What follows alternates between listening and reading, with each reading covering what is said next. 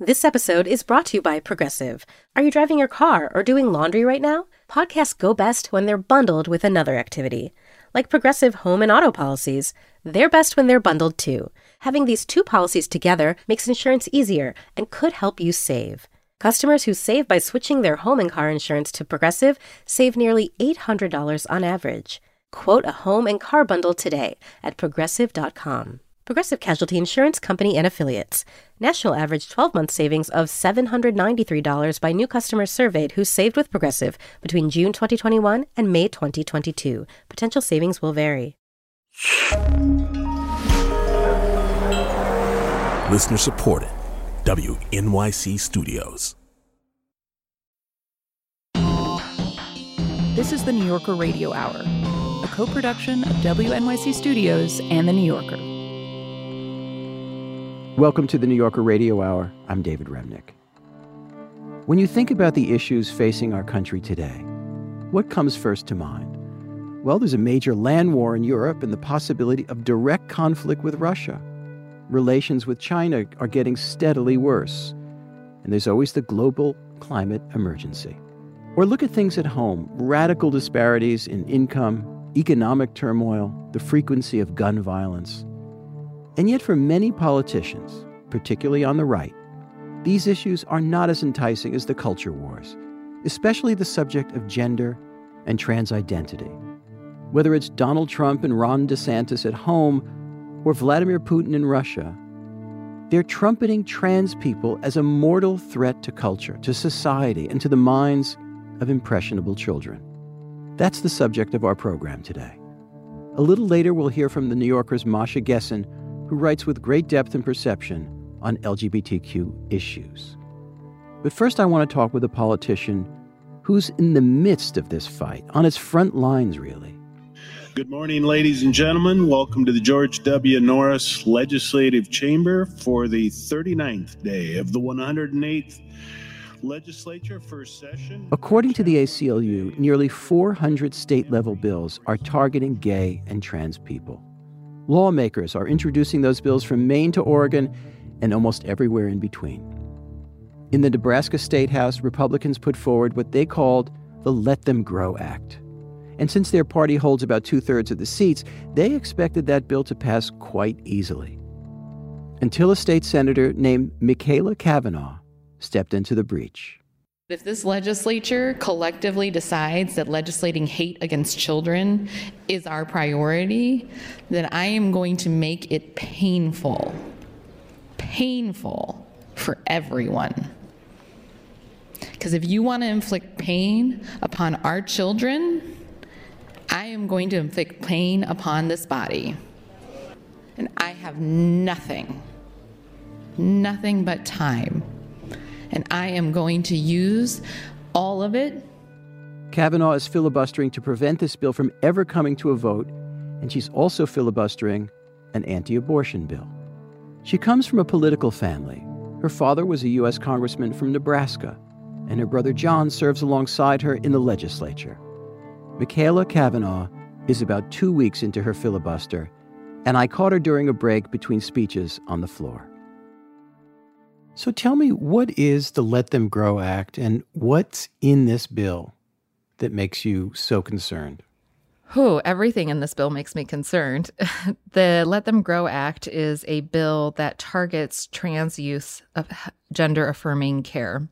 So, what it does is makes it um, illegal bans from the state of Nebraska gender affirming care, which includes therapy, hormone blockers, and surgery. So, starting with therapy, I mean, that's the most basic thing that we all should be probably seeking is having more therapy in our lives. But when we're talking about transgendered youth or youth that are questioning their gender identity, therapy is essential to their well being, to their health care. Tell me this when did this enormous concern grow up in the politics of the state of Nebraska and why? I don't believe that it has. I think that this enormous concern has come from national political talking points as we see this bill is being introduced in states across the country, the language is, uh, you know, boilerplate language that's being introduced in every state. So here's the bill's sponsor, State Senator Kathleen Kauth, speaking about the Let Them Grow Act. We have laws that protect kids from abuse, exploitation, and from exposure to dangerous substances like alcohol and drugs. As adults, we understand that a child's brain is not fully formed and cannot comprehend the ramifications of making irreversible medical decisions. When you see something that isn't original language, which is just copied off of other language that other states are introducing, that's when you know that this is not because of something that's happening here in our state. You're saying it's a phony issue in a sense. Oh, it's definitely a phony issue. It's a disingenuous conversation uh, what we're saying with this bill is that we don't trust parents to make healthcare decisions for their children. Children, trans children, are being used as a prop by an extreme agenda. I don't like to say that it's a conservative agenda or a Republican agenda because I don't think that that's who the Republican Party at least used to be. I don't think that that's who a lot of Republicans in Nebraska are. I believe very firmly that my colleagues for the most part, in the Nebraska legislature are fiscal conservatives who believe in liberties, parental rights, individual rights. This bill seeks to diminish all of that, and bills like this across the country seek to diminish that. Um, it seems to be a loud minority is getting a lot of national attention for being hyperbolic well, you're filibustering, though, which suggests that the Republican majority in your legislature would vote for the Let Them Grow Act, no? Yes. Uh, the Republican majority in the legislature, a majority of the majority, will grow, vote for that act. That, however, does not mean that that's what they want or who they are. Well, well I, I, don't get that distinction. You're, you're, okay, you, let me explain. It's not that that you know their head better than they do, or maybe you're suggesting that they that you do. Well, I've had conversations with them about it, mm-hmm. uh, uh, with a lot of my colleagues about right. it, and I would say that what has been expressed to me is a frustration over discussing policies like this instead of discussing policies that most of them ran to be here discussing. This is what a culture war looks like, apparently. I am completely uninterested in litigating a culture war. We are an agricultural state, and property tax is a huge issue in our state. Um, we fund our public educations partially through property taxes, and almost every single person in here ran on some platform to do with taxes. Then why don't the Republicans in your legislature rise up and say, this is of no concern of ours, and either vote against the bill or not bring it up in the first place? Well, that's what I'm asking them to do. By filibustering, by putting a time crunch on things, what I'm asking of them is to rise up and say that if this really isn't who they are, rise up and say that and stop having private conversations with me telling me how much you don't like the bill, how much you don't want to be focusing on this issue, and rise up and say something about it. So, what so they, what I'm, I'm challenging them. What, what is their fear? They're fearing the Republican National Committee. They're fearing Donald Trump, uh, DeSantis. What is what is the motivation for a state senator, for a, a, a legislator in the state of Nebraska, to care about this and to put their political muscle into it? We in Nebraska, a lot of it has to do with campaign finance, in that uh, there's no limitations on money that can be poured into for or against a candidate. Uh, the last eight years of uh, the Pete Ricketts administration here in Nebraska, when former Governor Ricketts uh, vetoed a couple of bills his first two years, and they were those vetoes were overridden by the legislature. He poured personal wealth into ousting Republicans that vote, voted against him. And as a result, we've gone down this road of having people who are financially beholden to the Pete Ricketts of, of this world, the Charles Herbster. Charles Herbster is a close friend of Donald Trump, that they are beholden to these individuals. And so they feel and this is, of course, my assumption, that they feel that if they vote against the platform of these individuals, that money will be poured against them in their reelection. What you're saying is that the Republicans just simply have don't have the courage to stand up to their financial situation and, and they, they fear losing the gig. Is it such a great gig that you would give up your conscience? um I will say it I love this job. Mm-hmm. I do. It is But you're standing really, up for your conscience. I'm talking about your Republican colleagues. It's it's never a good time to do the right thing and it's never easy to do the right thing. But that doesn't mean you shouldn't do it. Take your names off of that piece of poop. LB 574, talk to the speaker, demand good governance. Be better. Be who the children of Nebraska deserve. Tell me about your conversations with voters who maybe don't see eye to eye with you, who are watching Fox News, who are reading about this on Twitter, and you're at the supermarket, you're in the hallway of the state capitol, you're at kids' schools, you're you're running into people who think, and I'm putting these words in their mouths, maybe children should stay in their assigned genders until they're older. How do you explain your position? Walk me through that. Well, first I'll say that people are not coming up to me saying that. There's no such is, conversation. It hasn't happened, which is fascinating. I have people in my district and across the state reaching out to me, telling me that they appreciate me fighting for our trans youth and for parental rights. But if someone were to come up to me and and say that, I would talk to them about the substance of the bill, that this is a parental rights issue, that we shouldn't be getting involved in decision healthcare decisions in individual families and individual households. This isn't a pervasive issue. It's pervasive in the trans community, of course, but it's not pervasive in Nebraska. And we're going to legislate away parental rights for what? For why? Now, we've seen that in, in the Congress, the U.S. Congress, shutting down the government is usually pretty unpopular politically. Republicans in Nebraska are one seat shy of a filibuster proof supermajority. Will there be a political price to pay for you? Oh, for me. Well, I'm term limited and I was just reelected. So for me personally, no, there's not a political price to pay. For other for the Democrats in Nebraska, um, perhaps. You getting any pressure I, from your fellow Democrats to knock it off? No. They're behind you. Yes. With the filibuster. Machaela Cavanaugh is fighting how the process has gone in the legislature, including how two bills sailed through committees with little consideration of opposition.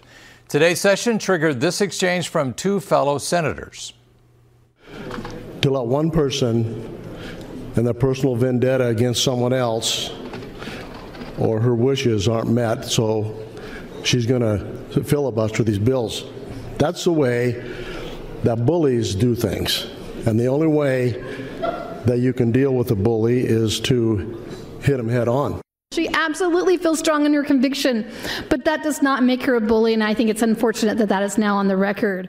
Let's say you win this. Let's say they withdraw the Let Them Grow Act from a vote. What prevents a senator from reintroducing it later?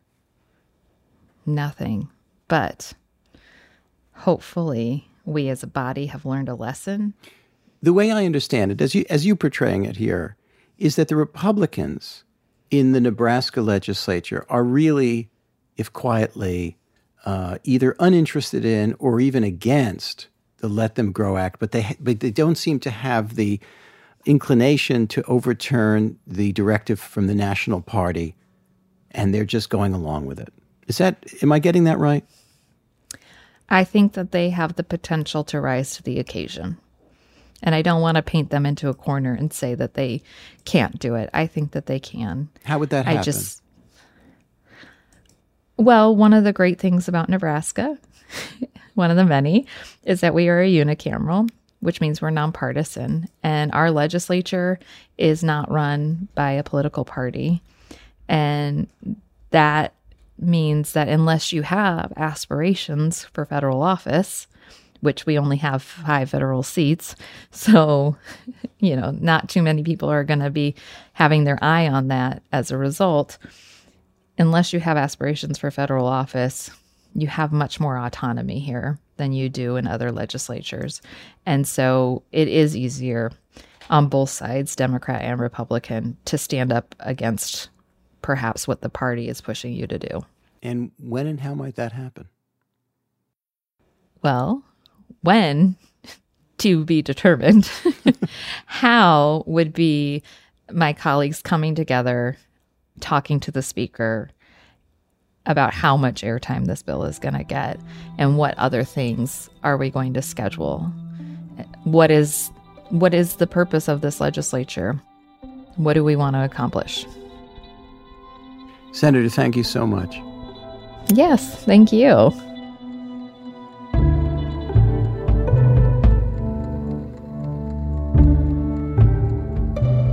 Democrat Machaela Cavanaugh was elected to the Nebraska State Legislature in 2018. She plans to keep up the filibuster for about three more months. This is the New Yorker Radio Hour. I'll be joined by Masha Gessen in just a moment. Stick around.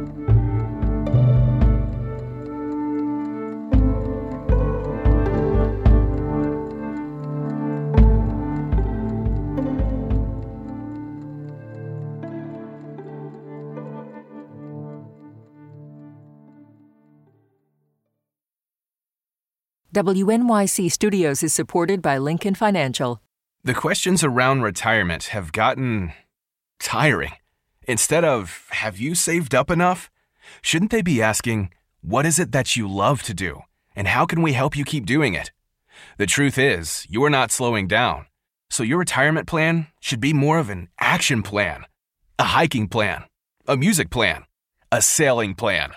The point is, whatever you're passionate about, we can help make sure you never stop. At Lincoln Financial, we have the products to help protect and grow your financial future so you can keep doing more of what you love. Make your pastimes last a lifetime at lincolnfinancial.com slash action plan. Lincoln Financial Group, marketing name for Lincoln National Corporation and its insurance companies and broker slash dealer affiliate Lincoln Financial Distributors, Inc., copyright 2024 Lincoln National Corporation. Hi, I'm Debbie Millman, and I host a podcast called Design Matters from the TED Audio Collective. Every episode, I have conversations with designers, writers, artists, and other luminaries of contemporary thought. People like Roman Mars, Ai Weiwei, Ethan Hawke, and Ashley Ford. We not only talk about their crafts, but how they design the arc of their lives, what they've learned, what obstacles they've overcome, and how they've done it, and how they see the world. Join us for an inquiry into the broader world of creative culture. Find and follow Design Matters with Debbie Millman wherever you're listening to this. This is the New Yorker Radio Hour. I'm David Remnick. Masha Gessen is a staff writer at The New Yorker, the author of many books on Russia and the nature of autocracy. Masha, who identifies as trans, is also a leading figure in covering LGBT rights. The other morning, I wrote Masha Gessen an email asking to talk about the arguments taking place all over, from the New York Times to Netflix to the political stage, about how we talk about trans issues. They wrote back immediately and with such insight that I quickly asked Masha to come join us here. Masha, to hear many Republicans right now, you'd think that LGBTQ rights are somehow as big a threat as the new Cold War or nuclear war. I just spoke with a Democratic state senator in Nebraska, and she's fighting to block a bill that would withhold gender affirming care from trans kids. And she said to me that the Republicans in her legislature aren't really that worked up about trans rights, but that these bills are designed to get airtime on Fox News and are a kind of directive from the National Party. And, it, and that seems like a convenient argument for a Democrat to make in a certain way that doesn't want to make too many enemies with her Republicans. What is the motivation for DeSantis, for Trump, for the Republican Party to make this issue into something so enormous? I think I probably agree with the state senator a little bit in the sense that all of these bills are about signaling. And what they're signaling is the essence of past oriented politics. And it's a really convenient signal because some of the most recent, most clear, and most rapid social change concerns LGBT rights in general and trans rights and trans visibility in particular. All the autocratic po- uh, politics that we see around the world right now are past oriented politics. It's, it's Putin sort of returning the great Russia. And note that Putin's war in Ukraine goes hand in hand with extreme anti LGBT rhetoric. I mean, in his last speech, he took time to, to assert that God is male and that the crazy Europeans and the and the Nazi Ukrainians are trying to make God gender fluid. I'm not kidding, right? Mm-hmm. Um, and um, and more simply, men are men and women are women, and that's the end of the story. Right, and and and that simplicity, right? Women are women, men are men. Um, there's social and financial stability. There's where relevant. There's whiteness. There's a comfortable and predictable future. Right? That's a message that says we are going to return you to a time when you were comfortable, when things weren't scary, when things didn't make you uncomfortable, when you didn't fear that your kid was going to come home from school and tell you that they're trans.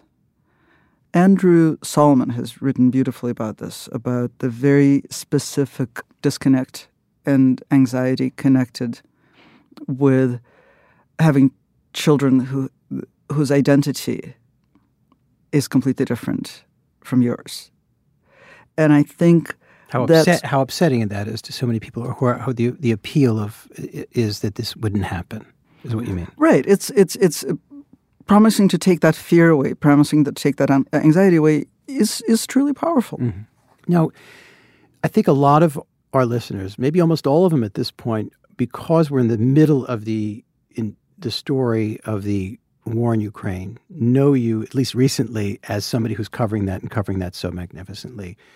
Thank but you. as I more than once reminded you, the first time I ever met you or even saw you was, I think, in 1990, and you were leading or part of a a gay rights demonstration in Moscow. You're you're a citizen both of Russia and the United States, and this has been, been a big part of your life. I, I, I thought maybe we'd go back even farther in time and for you to tell me about your own journey about gender, about sexuality, and why this has become such a big part of your life as well as your journalism and your writing. So, um, professionally, I started out in gay and lesbian journalism, as it was known at the time, uh, in the mid 80s. So, obviously, uh, because at the time it was obvious that if somebody was doing gay and lesbian journalism, they were at least queer. Um, but, you know, growing up, I was most definitely trans identified, except I didn't have words for it. We're talking how old then? Five, 6 mm-hmm. I remember, you know, at the age of five, going to sleep in my detsky sad, the, the Russian, yeah? Russian, Russian preschool, and hoping that I would wake up a boy and uh, I had people address me uh, by a boy's name. My my parents, fortunately, were incredibly game. Um, I remember that in the late '70s, so I would have been like 10 or 11 years old. They read in a Polish magazine about trans uh, transsexual at that point surgery, and told me about it. And I said, "Oh, I'm going to have an operation when I grow up." And they said, "That's fine." And then I went through puberty and I could no longer live as a boy so clearly. And then I was a lesbian for many, many years, um, or more likely queer. But I've always thought of myself as having more of a sort of gender identity than than a sexual orientation. What does that mean? It means that my you know, we're not supposed to talk like this in the 80s and 90s. In the 80s and 90s, we were supposed to be very clear about sexual orientation being separate from gender. Uh, and that if you were lesbian, that didn't mean you wanted to be a man. Mm-hmm. Um, but I've always been attracted to both men and women, but I've always been very clearly gender nonconforming. Now, w- one of the things that became part of uh, a certain kind of education after a while and at a certain period of time was the following sentence Gender is a construct. And I think most people over the centuries thought of gender as given to you by biology. What is the origins of the notion of gender as a construct? Actually, recently, uh, I think Judith Butler, who did a lot to popularize that idea and the idea of gender as performance, which I think is even more relevant to, to what we're talking about. She said fairly recently, or I'm sorry, they said fairly recently in an interview that um, I think it would be warming for some some listeners to know that you made this mistake. We're, we're leaving it in. okay. Okay. Uh, so they said that gender is imitation without an original, and I think that's that's a beautiful description, not only of how gender operates, but also why ha- we have so much trouble when we do journalism, especially about transgender issues. Mm-hmm. What does it mean that it has no original? Some would say, well, of course there's an original. There's Adam and there's Eve. You know, the simple answer would be, and a lot of standard journalism will give that, this answer, which is that's different. That's sex, right? It's not so different. Sex is also not so clear cut. Um, there are biological determinants of sex that vary from from person to person, and there's there are expectations of gender which change with time, both time, you know, historical time and, and personal time. Mm. Right? Um, one of the best quotes I've heard from somebody who who's, who studies uh, gender and actually medical intervention was, look, if the gender of a five-year-old girl and a fifty-year-old woman is not the same. Uh, oh, right, you're right, right. Like I mean, we, we think of these things as as stable and knowable, but they're not they're they're actually fluid by definition in and in our lived experience they're fluid. I, I think some people would say, you know, homosexuality is something that we have known about for many, many centuries. It's it's in our literature, it's in history books, but that somehow, generationally, trans people, with very, very rare and notable exceptions, Renee Richards, the tennis player, Jan Morris, the writer, and it seemed extraordinarily exceptional. And then suddenly it becomes part of our modern lives. How do you mark that historically and socially? You know, so first I want to challenge it a little bit. Sure. There's a lot of documentation uh, of people living as the opposite sex through, in various historical per- periods. And in fact, there's there's a lot of art depicting, especially you know, the young woman who dresses as a man and mm-hmm. goes to war. Um, is is a plot that we see in so many different cultures. Is a woman who lives her life, a, a person assigned female at birth in our modern language, who lives their entire life as a man, marries a woman, and is discovered to have uh, unexpected genitalia uh, at, after death, you know, is that a transgender person? So part of it is not dissimilar to homosexuality, which which was something that existed but wasn't talked about, and then all of a sudden was out in the open in this country in in, in the late '60s, early '70s, and it's also different. And this and this is where um, we start getting into so much trouble with, with, with, with journalistic coverage, right? Because it is plainly knowable that so many more people, especially young people, are identifying as transgender than were even 10 years ago, even five years ago. The easiest way to try to wrap your mind around it is to pretend that, tra- uh, that being transgender is, again, something stable right? That being transgender today is exactly the same thing as being transgender was 20 years ago. And that we can say, distinguish it from being homosexual. Mm-hmm. Um, but we can't. Being transgender today is different from, from being transgender 20 years ago. Being transgender in a society that understands that some people are transgender is fundamentally different. What's the most important thing right now? What, what, what are the issues when it comes to trans people that are urgent and crucially important? Well, I think the the bills around the country are absolutely um, crucially important, and part of what makes me think that is that I have seen, you know, not just in Russia, but uh, say in Hungary uh, and in Poland, mm-hmm. the attacks on anti uh, on the attacks on LGBT people and attacks on what they call gender ideology, which is what, which is so gender ideology is the specter of a totalitarian regime that will enforce gender fluidity, best as I can interpret it. But gender ideology is a term that that floats around. This is this, this is the creation of a hysteria. Um, right, but uh, I mean, but this is a term that appears in uh, you know in Brazil and in in Hungary and in Russia. Russia. It is it is heavily weaponized by autocrats, and I don't know if you remember. Um, some years ago, there was footage of Judith Butler being attacked. I think at an airport in Brazil. They were attacked by some person. Mm-hmm. There was some protest with um, placards saying, you know, down with your gender ideology.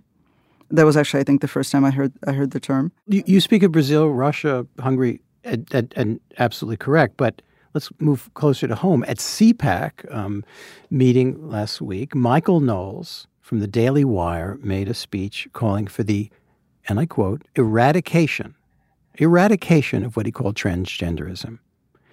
And he then had to clarify that it was not a call to eradicate trans people as such, but an ideology of transgenderism. Is there any distinction?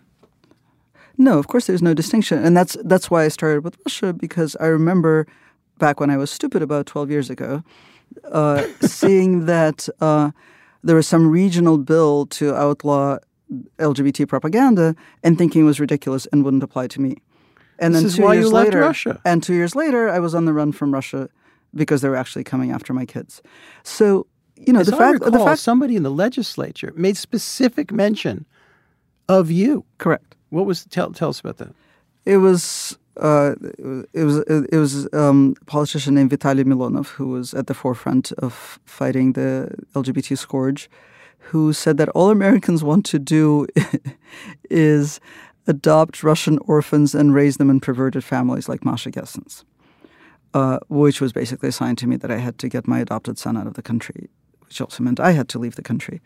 So, um, you know, when I see that transgender care for first for kids, then for adults is likely to become is already illegal in some states and for adults is likely to become illegal in some states I know that you know my testosterone in New York is probably not as safe as I think it is. Last week, both Mississippi and Tennessee banned gender affirming health care for trans youth, all of them. So, when we talk about gender affirming care, let's be clear what specifically are we talking about, there or anywhere? Right. So, um, so this is actually another topic where I think that uh, criticism of the journalism is misguided because some of the criticism of the journalism has been don't question standards of care. Um, well, it is our job as journalists to question standards of care. Journalists should absolutely question standards of care. And there's some legitimate controversy about standards of care for, for trans youth. Uh, what's completely uncontroversial is social transition. By social transition, you mean? I mean living as the gender that the person identifies as. Mm-hmm fully changing name, you know, changing pronouns, mm-hmm. etc. But what's not terribly controversial is hormone treatment in young people who have gone through puberty. And what is somewhat controversial is puberty blockers, which are in many places the standard of care, which, you know, puberty blockers are exactly what they sound like. They delay puberty. Uh, and then the idea is that if uh, and, and certainly people's experiences that if they don't go through the, the, puberty of the sex with which they don't identify, they don't grow breasts or they don't uh, uh, they don't grow hair and testicles, then it will be much easier to transition when they start receiving uh, hormone treatment. There are some studies that point to potential risks of long term, right, more than a year or so, use of puberty blockers. Um, that is absolutely illegitimate uh, topic of discussion. But of course, it's become very, very difficult to cover because uh, there are you know, bills in Texas, Mississippi, Florida, Arkansas, uh, and other states that lump all of these treatments in the same bucket and seek to outlaw or have already outlawed. Where, where, does surgery come in? Um, surgery is very, very rarely something that young people, uh, people under 18 have. Because it seems to me that when I listen to the rhetoric of the right, you would think that surgery on very young people, without parents knowing it, is somehow sweeping the country. As far as I know, not a thing.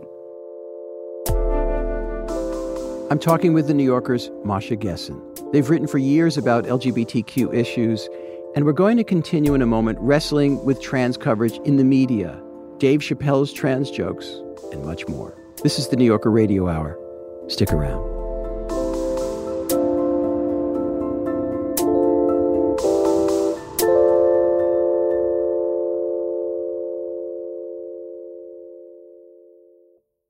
WNYC Studios is supported by Lincoln Financial.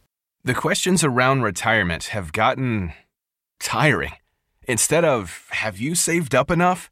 Shouldn't they be asking, what is it that you love to do? And how can we help you keep doing it? The truth is, you're not slowing down. So your retirement plan should be more of an action plan, a hiking plan, a music plan, a sailing plan. The point is, whatever you're passionate about, we can help make sure you never stop. At Lincoln Financial, we have the products to help protect and grow your financial future so you can keep doing more of what you love. Make your pastimes last a lifetime at lincolnfinancial.com slash action plan. Lincoln Financial Group, marketing name for Lincoln National Corporation and its insurance companies and broker slash dealer affiliate Lincoln Financial Distributors Inc., copyright 2024 Lincoln National Corporation. Hi, I'm Debbie Millman, and I host a podcast called Design Matters from the TED Audio Collective. Every episode, I have conversations with designers, writers, artists, and other luminaries of contemporary thought. People like Roman Mars, Ai Weiwei, Ethan Hawke, and Ashley Ford.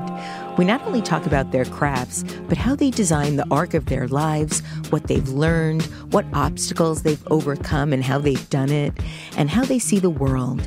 Join us for an inquiry into the broader world of creative culture. Find and follow Design Matters with Debbie Millman wherever you're listening to this.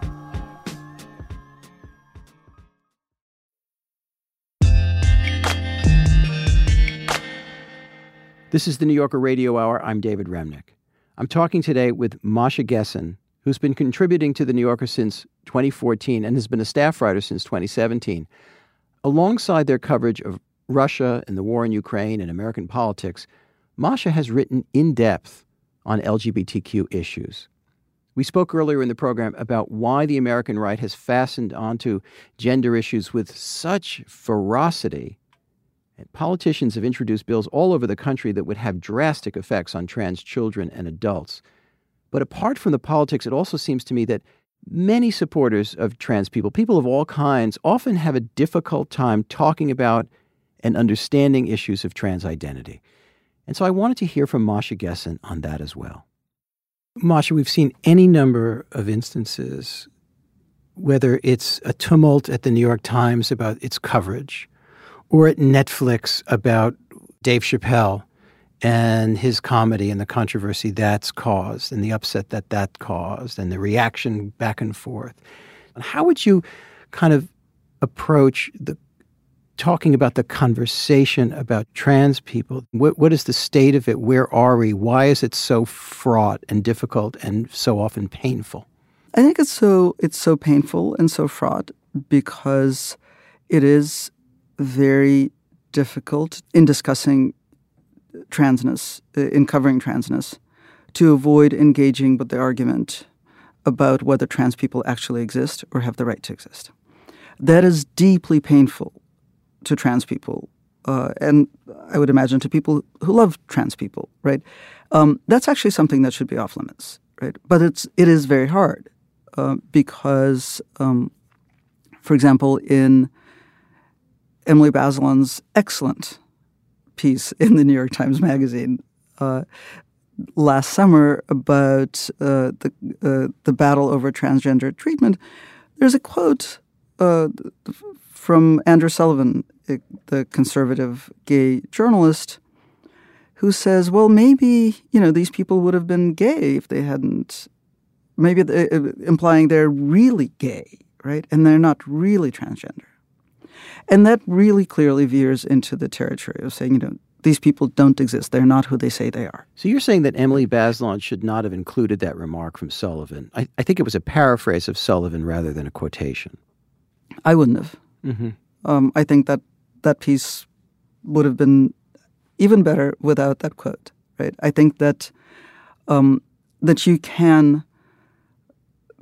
You know, we're as journalists, we're not under obligation to quote every single view on an issue, and I think we have the right to exclude the view that somebody is not who they who they say they are. I, th- I think it's even true, Masha. Correct me if I'm wrong. That even you, as a trans person, writing about trans issues, have not escaped. Oh yeah, getting whacked across the head. I, I, I believe I'm right. No. Absolutely, yes. I was I was canceled by trans Twitter once. What what Uh, happened? So, and this is another reason why it's so difficult. Different trans people have vastly different experiences of being tr- trans. You know, I had a whole life as as a, as a female person. Not only that, I carried a pregnancy to term and gave birth and breastfed, um, and then you know years later cut off those breasts and am enjoying the effects of that. I didn't start my transition until the age of fifty, and I have talked about it as a series of choices that I've made for a lot of people, and this was, you know, this is also true uh, when we talk about sexuality. For a lot of people, it really, truly never feels like a choice. It it feels like an existential issue. They feel like there's a single true self, and that single true self narrative kind of dominates the trans side of the controversy around uh, coverage of trans issues. I think wrongly so. Mhm. I think it's it's one way of living and experiencing life as a, as a trans person. I'm really concerned about a lot of the criticism of uh, the coverage of trans issues because even though I'm very unhappy with a lot of the coverage, I think that criticizing it on the grounds that there's too much of it is wrong and kind of dangerous, right? Uh, because the argument generally goes, there's so few trans people, why are you obsessed with them? Well, you know, I, I'm old enough to have been an AIDS journalist. And I remember when the New York Times wasn't covering AIDS because there were so few people affected by it. That's a crazy reason not to cover something. Trans issues are absolutely newsworthy because it's new, right? In the sense that the prevalence of people who identify as trans is new, it's literally news. Republicans are making political hay about it, that's news. And most interestingly, and this is where we get into why it's so difficult, being trans is unlike anything else. Right? Uh, being trans is not a medical condition, but it marries you for life to the medical system. It almost always, not always, involves some kind of medical intervention. You know, how do we think about the way that um, that people make decisions? Both sides of the debate are really interested in the issue of regret, and look at regret and detransition as a measure of the rightness or wrongness of particular approaches to trans treatment, right? I mean, I hate using the word treatment. I'm always stumbling over it because it's not actually treatment, but it is treatment, right? But, but it's not a medical condition. One side, especially the opponents of childhood uh, medical intervention for trans identified kids, say that many of them go on to have regrets and detransition. Proponents say no, very few of them have regret. I say, wait a second, you know, um, kids and their parents, uh, especially teenagers, make a huge number of decisions that have lifelong implications and that are likely to result in regret. For example, For example, um, taking out huge student loans to go to college and being saddled with them for life. Uh, for example, joining ROTC but is, and is- becoming is- part of the military for life. But is that comparable to a physical decision? For example, starting to take antidepressants uh, or other medical treatments. I mean, you know, I, I teach college. Mm. Fully half of my students are on some kind of lifelong medical treatment that either their parents or they and their parents together decided to commit to when they were kids or teenagers, right? Not that different, not the same, right? And this is where uh, coverage is so difficult because a lot of trans people being understandably offended or hurt by some comparisons say don't compare. But the only way we as humans have uh, make meaning is we compare one thing to another and say, okay, it's like this in some ways and unlike it in, in other ways. But back to the issue of regret, you know, wouldn't it be wonderful if we could think of transition as a lifelong option? Some people transition more than once. Some people transition, you know, from female to male and then transition from male to female and then maybe transition again. And that doesn't tell us that their first transition was wrong any more than, you know, my living as a woman and being pregnant and having children was wrong. Although I'm sure I would also have lived a very happy life had I mm-hmm. had the chance to transition at 20. Sure. We talked about the New York Times. The Atlantic also sparked a lot of backlash in 2018 for a cover article about detransitioning. Has the amount of coverage that detransitioning received in the media, has that amount of that been skewed? Has that altered your perception of how the press is covering this in general? Yeah, I think that I think there's way too much focus on detransitioning. And you know what I think that's about in part there's this it's almost it's all it's what like it's what Susan Sontag called the sex exception, hmm. except it's the gender exception. We normalize regret in all other areas of life. We do things and then we regret them. You know, we have children and regret regret it all the time. Uh, and it's perfectly normal. Speak for yourself. but um, he quickly added. but um, but we think that something so catastrophic happens to a person who transitions. Mm-hmm. It's like this book a few years ago by Abigail Shrier called um, Irreversible Damage, right? This idea that you do something to yourself that you will never gain back. Uh, you know, and in particular, she was talking about girls making the choice to to forfeit being able to bear children, um, which yes, a big thing, but also not a unique thing, not not not a you know not a life ruining thing necessarily. Um, but we do talk about it uh, as though of all the losses a person can have in their life, this is this is one that is just you know that we can't make up for. How much do you care about eruptions of of conversation and Twitter furor when it comes to J.K. Rowling or Dave Chappelle? Um, are these important moments in in the development of the way we talk about uh, trans people? uh, I'm going to get myself into so much trouble. Um, you know, I, um, I mean, Twitter furor is not generally a useful tool for sort of cultural sense making.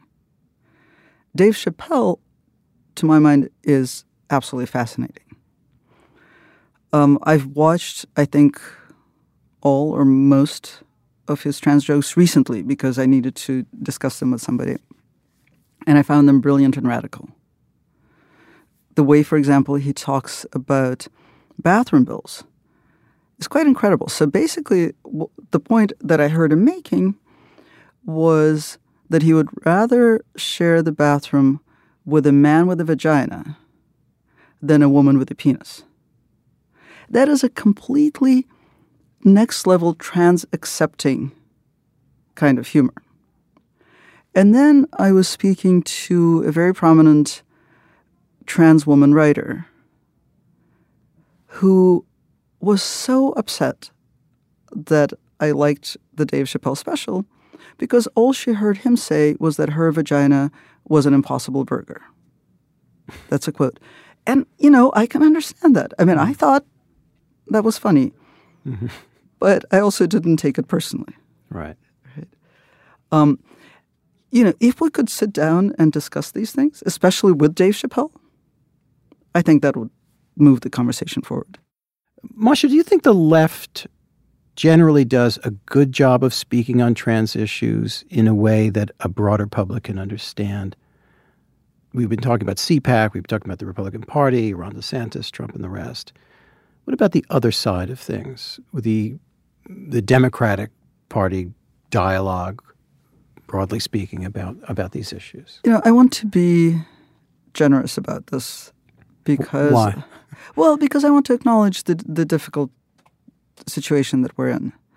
Uh, I'm very frustrated with both um, LGBT activist organizations uh, and uh, and other you know, uh, uh, prominent advocacy organizations with the very reductive ways uh, in which in which they frame trans issues. Like, for example, framing access to tra- uh, gender affirming care for trans youth as a question of suicide or or and survival. Mm-hmm.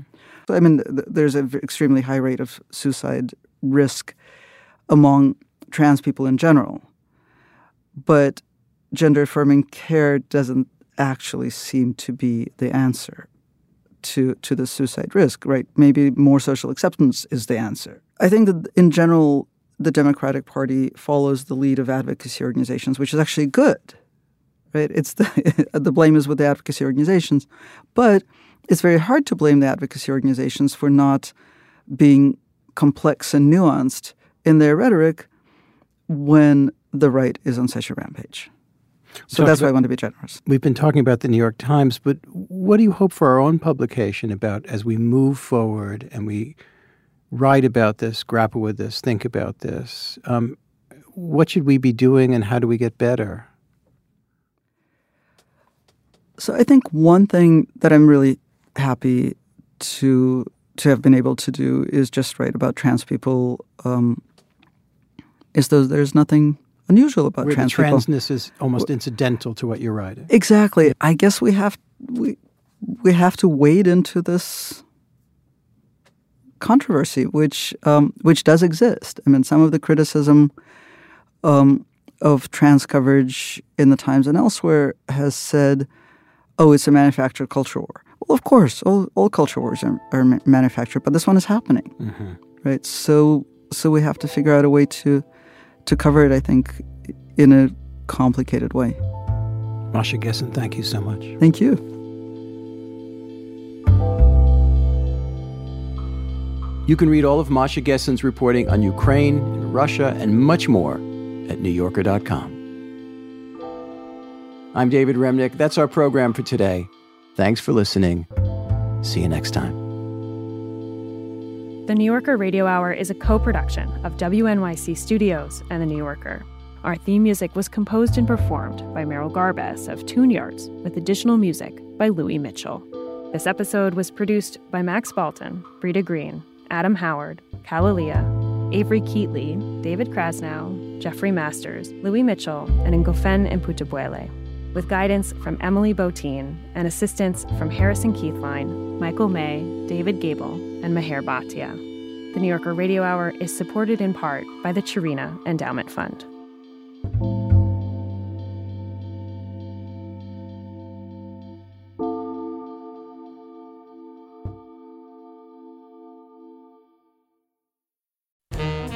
There's a lot going on right now mounting economic inequality, threats to democracy, environmental disaster, the sour stench of chaos in the air. I'm Brooke Gladstone, host of WNYC's On the Media. Want to understand the reasons and the meanings of the narratives that led us here, and maybe how to head them off at the pass? That's On the Media's specialty. Take a listen wherever you get your podcasts.